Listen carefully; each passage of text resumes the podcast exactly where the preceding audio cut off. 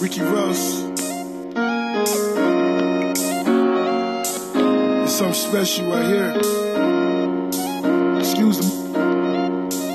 Just trying to enjoy myself. We got some gangsters in the house too. Come on. I got a bunch of dollars, I can spend them on her. Bounce. No, she can be my lady, she can be my lover. What's up, everybody? It's the real deal. I'm your host, the real McCoy, and we're back again for another episode. Another episode. We're back. It's Tuesday, and it's a beautiful day in here in Florida.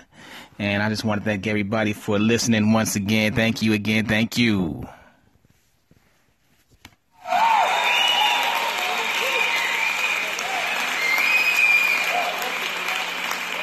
Wow, wow. Thank you for the applause. Thank you for the applause. Well, let's get into it. Today, I want to talk a little bit about the playoffs. We're going to talk about the NBA in general. And we're going to have a special guest. I got Mojo of the Mojo and the Bayou Gypsies coming in today. He's going to talk about his new movie. And we're going to get into Rob Riggle. Rob Riggle impersonated him at one point on Fox NFL Sunday didn't bother to give him any credit. We're going to get to the bottom of this and find out if, in fact, that was him who he was impersonating and did he ever get the proper compensation for that. Mojo, he's a very good friend of mine. We've worked together in the entertainment industry for about four or five years now. He's been in the industry- for over 30 years and he's taken me under his wing and he invited me up to New York and to speak on a panel with him. So I am very grateful that he will be stopping in today to speak with us. And um, I think you'll like what he has to say later. Uh, we'll find out. First, we're going to talk about the NBA playoffs. Nothing too surprising going on right now except for two things. We have LeBron James and the Cleveland Cavaliers lose to Oladipo and the Indiana Pacers in game one. Not just lose, but get blown out. I mean, the effort was not there. In the first quarter, we seen LeBron just have a lackadaisical effort, you know, and I think he does a lot of that to try to get his teammates involved. You got to understand he's playing with a team that is very young, has no playoff experience, and frankly, they made him look terrible. I mean, you had Nance out there. He couldn't guard anybody. Try to switch and guard Oladipo, but he kept getting taken to the hole, or Oladipo would just step back five or six feet from the three-point line and run up and just shoot a three in his face. They made a run towards the end, but it still wasn't enough. Indiana takes game one, and game two will be played Thursday in Cleveland, and I expect that LeBron is going to come out on fire. He's not going to waste any time getting started.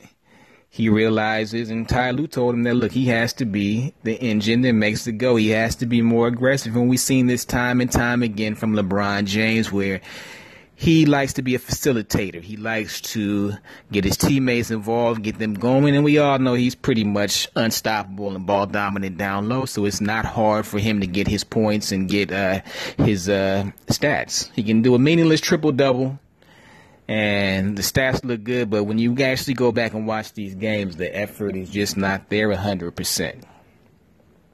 So I expect Cleveland to come out and go hard on Indiana. I expect them to win game two. I expect them to win this series, but man, you have to give a lot of credit to uh, Oladipo and the Indiana Pacers for coming out and not playing shy, but coming out on the attack and really going at the Cleveland Cavaliers.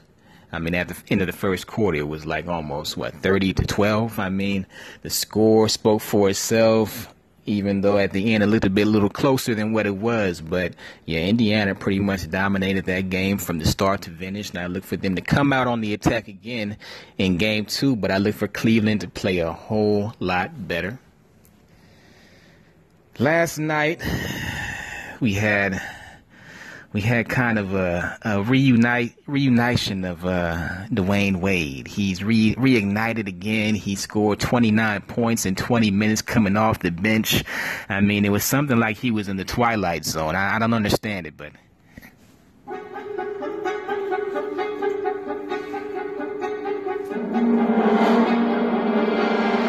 Yeah, something like that. I mean, the man is going back in time and he's coming back and kind of not necessarily his old self, but wow, he was really close to it that night. I mean, last night in Philadelphia with Allen Iverson and Kevin Hart on the sidelines talking stuff to him the whole game, he really took that personally. I saw I saw a funny tweet where um, Kevin Hart told him that he'll see him in Miami.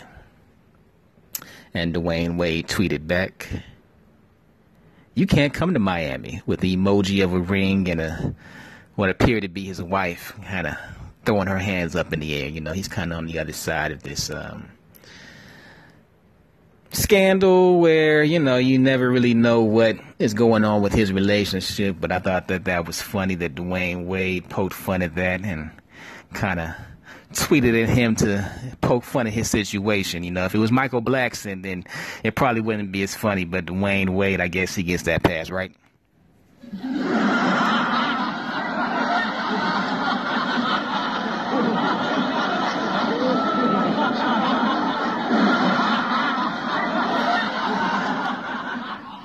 Okay, okay. I guess you guys thought that was funny too. Okay, well. I'm going to move on now because the NBA playoffs is pretty much just getting started, and we still have a long ways to go. The Golden State Warriors, they're looking good without Steph Curry, Klay Thompson, who honestly might be one of the most clutch players ever. You know, this question was presented to me the other day. Who is one of the most clutch players ever? And I had to think about it. You know, obviously you got your stars like LeBron, you got the newcomer like Damian Lillard. I automatically said that Kyrie Irving was the most clutch player to me. I mean, we seen him hit an amazing game-winning three-pointer in Golden State to a Golden State team that was 73 and 9. Game 7 on their own floor. So he's playing away is able to play with a player like LeBron, who is obviously the the the bigger one on the team, the the male dominant figure, and of course he wants to take those game winning shots. But Kyrie just takes the ball, shoots a, a gutless three, and and and basically gave Cavaliers that championship. He played amazing throughout that seven game stretch. They were down 3 1, managed to come back and win it. Uh, the following year, he hit an amazing shot on Christmas Day against the Warriors after they had added Kevin Durant. I mean, the man has a clutch gene, and you know, you hear stories about him from other NBA players now who used to say they used to play in AAU basketball and used to hear stories about guys that used to face Kyrie Irving and and and they would say that they they were up and then all of a sudden they got this kid came in in, in the game and just took over and they'd ask their friends what happened and they say Kyrie Irving.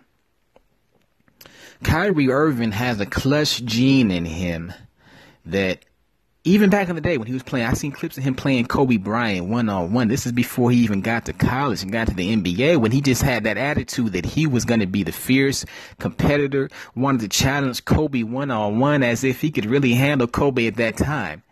I mean, of course, Kobe would play with him and just laugh it off, but I mean, everybody knew that this kid was coming to the NBA and that he was not going to play any games, that he was a fierce competitor. His handles, he can get to the cup inside outside game is amazing. Some of the best handles I ever seen in the NBA. He can create his own shot at any given time, and usually he'll hit it. He can hit the tough shots, get the and one, you know, make the free throws, unlike LeBron. So in my mind, Kyrie Irving was one of the most crunch time players I have seen. But I gotta say, Klay Thompson is about as clutch as anybody will get. He's so quiet, and he's he's the third option on that team. You know, you got Steph Curry, you got Kevin Durant, you got Draymond Green, Iguodala. All these guys are are forceful figures. I mean, they talk. Draymond Green is at the foul line, just just talking shit to the guy shooting the flagrant fouls last night after he missed it. I mean, Draymond Green really has no filter. You know what Steph Curry and Kevin Durant are gonna do, but wow. Klay Thompson is a quiet killer.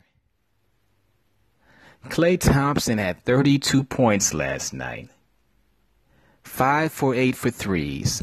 I mean, his efficiency from, from deep is amazing. We've seen this guy go off on 60 points in three quarters on six dribbles. I mean, who else can do that? But I say he's one of the clutch players because he isn't always the one that scores the points, but you got to understand.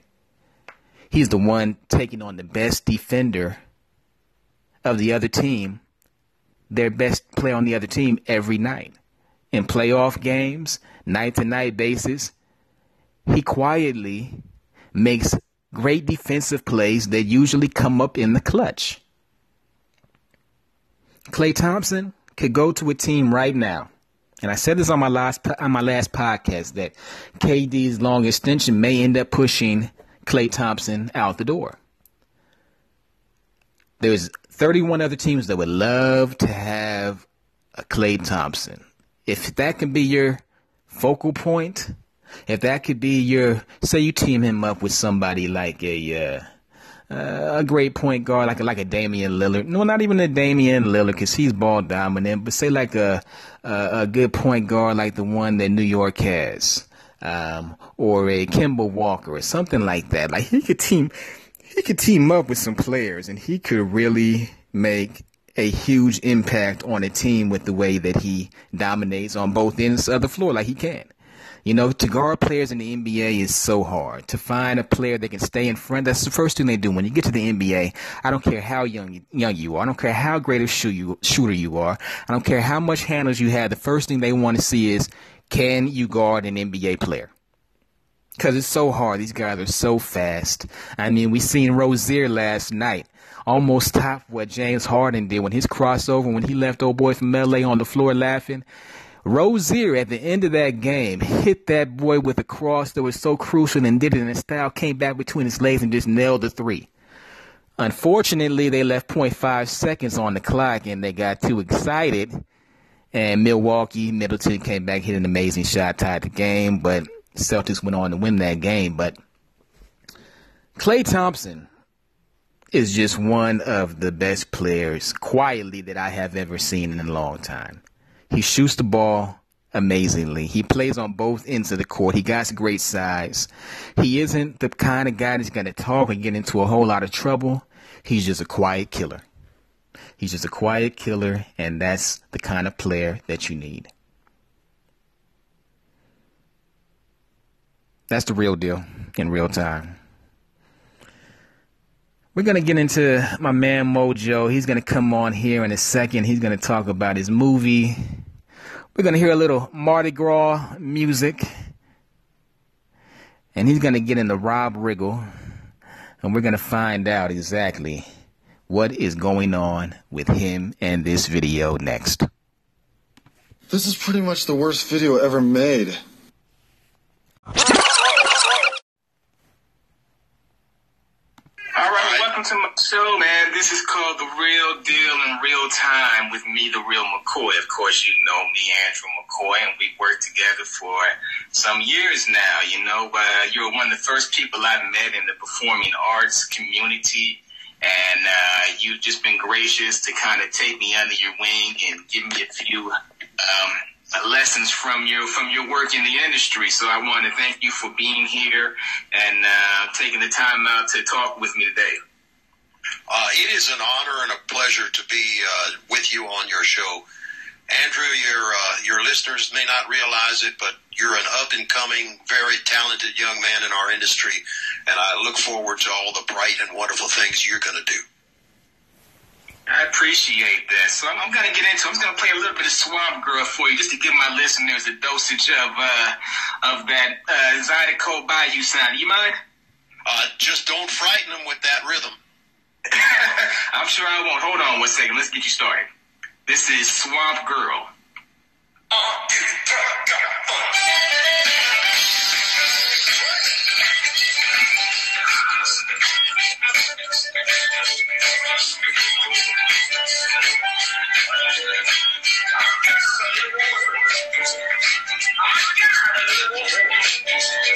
She's a sweet swamp girl.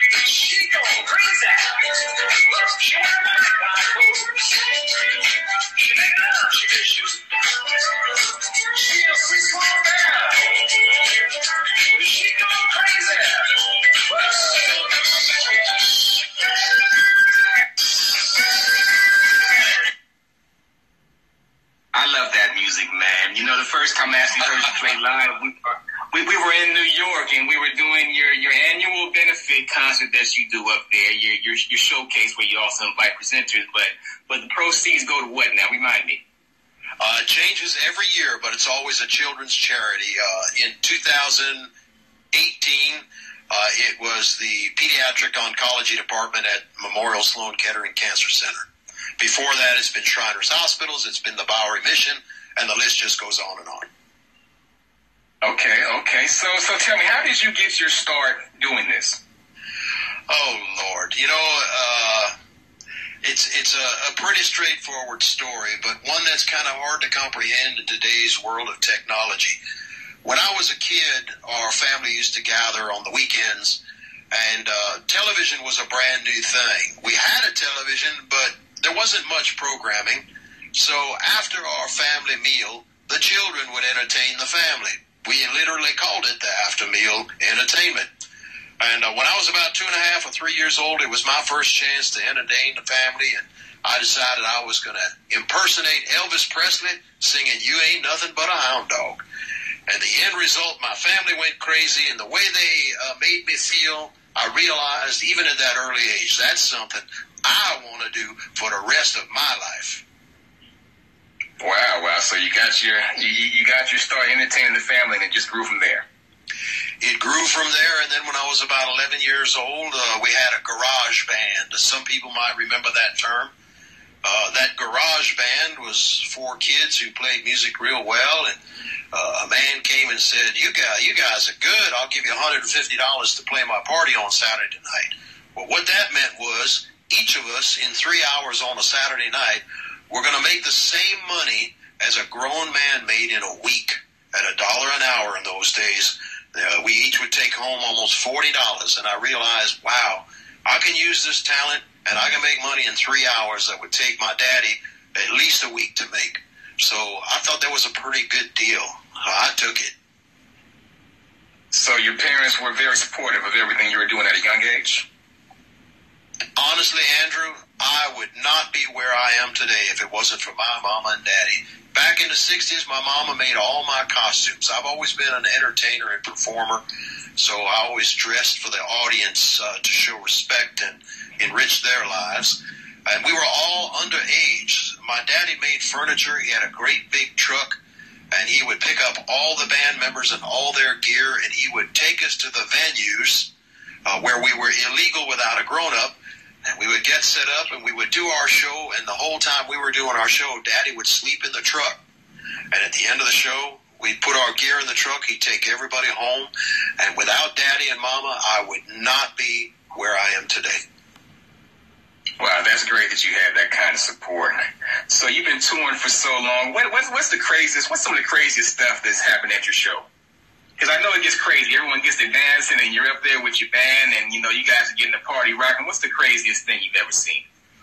The craziest thing I've ever seen. Um, bear in mind, and I've been in the business 54 years, so I've seen some crazy stuff. But the craziest thing I've ever seen was a performance we did uh, at the Marriott Lincolnshire Theater up in Lincolnwood.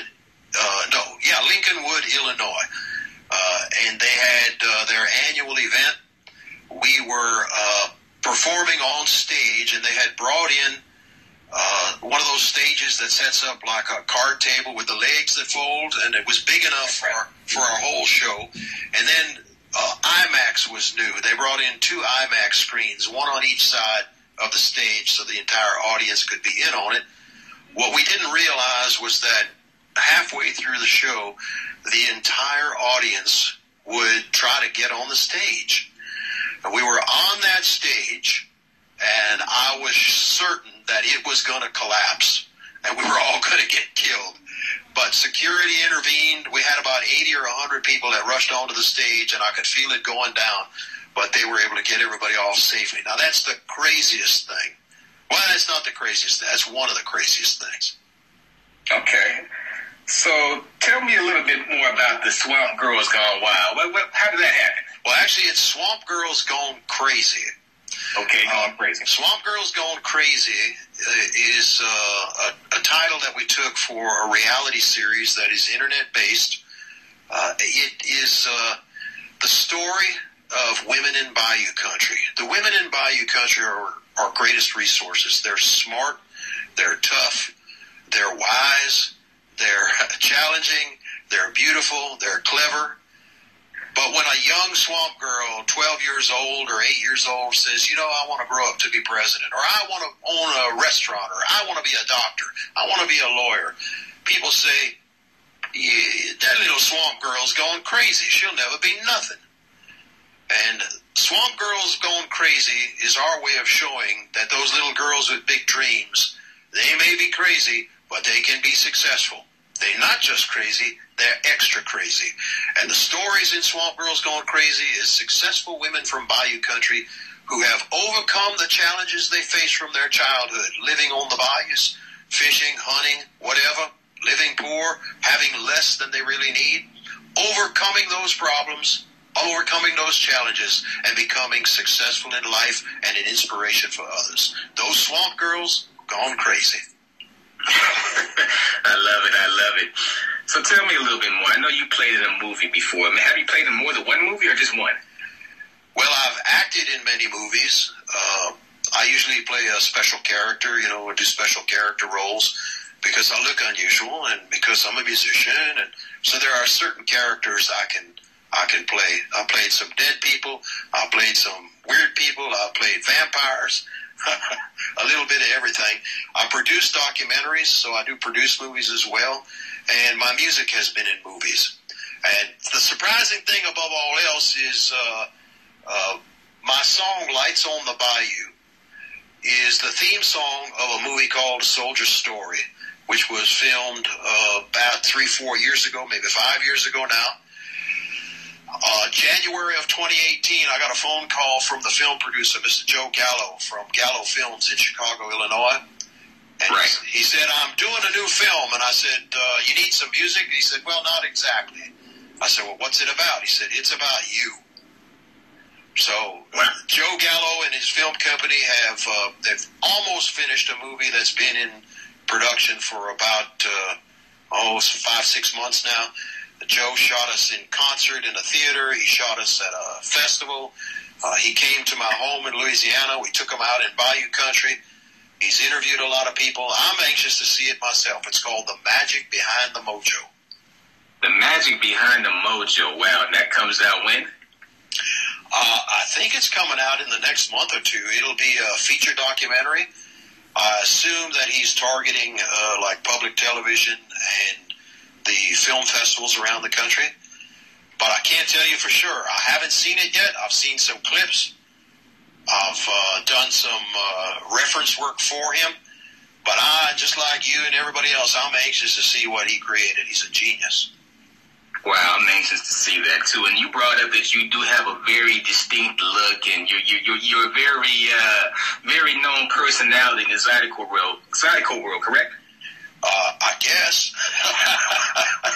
I bring I bring that up because I, you know this, this is also a sports show. We do a lot of sports talk. Are, are you familiar with uh, the NFL on Fox TV show? They do a show before the games, and there's a guy named Rob Riggle. You familiar with him? Uh, if that's the guy who dressed up as uh, a character who looked exactly like me, I think I know who you're talking about. He was, I, I think that was ESPN, but I'm not sure. I think he called himself Easy Breezy. Now, now hold on, because I got some sound right here, right now. And I'm looking at the video for, you know, this is not a visual show, but if you go online and you you look up uh, Rob Riggle when the Saints go marching, then you will find a character that looks exactly like Mojo. I'm just going to play a little bit of sound from that, just so you can hear it. Get it? Hold on.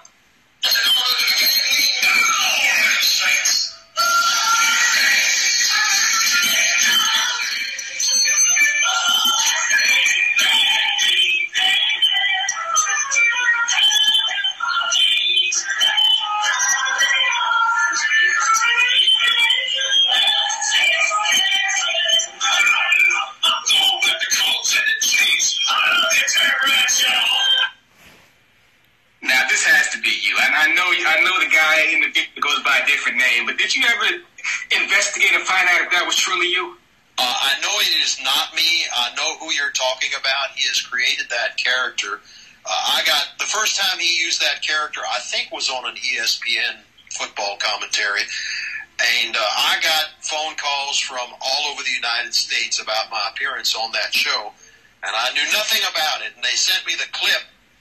That man, he had a hat like mine. He had his hair, his beard, his clothing choices, down to my ostrich boots. He copied.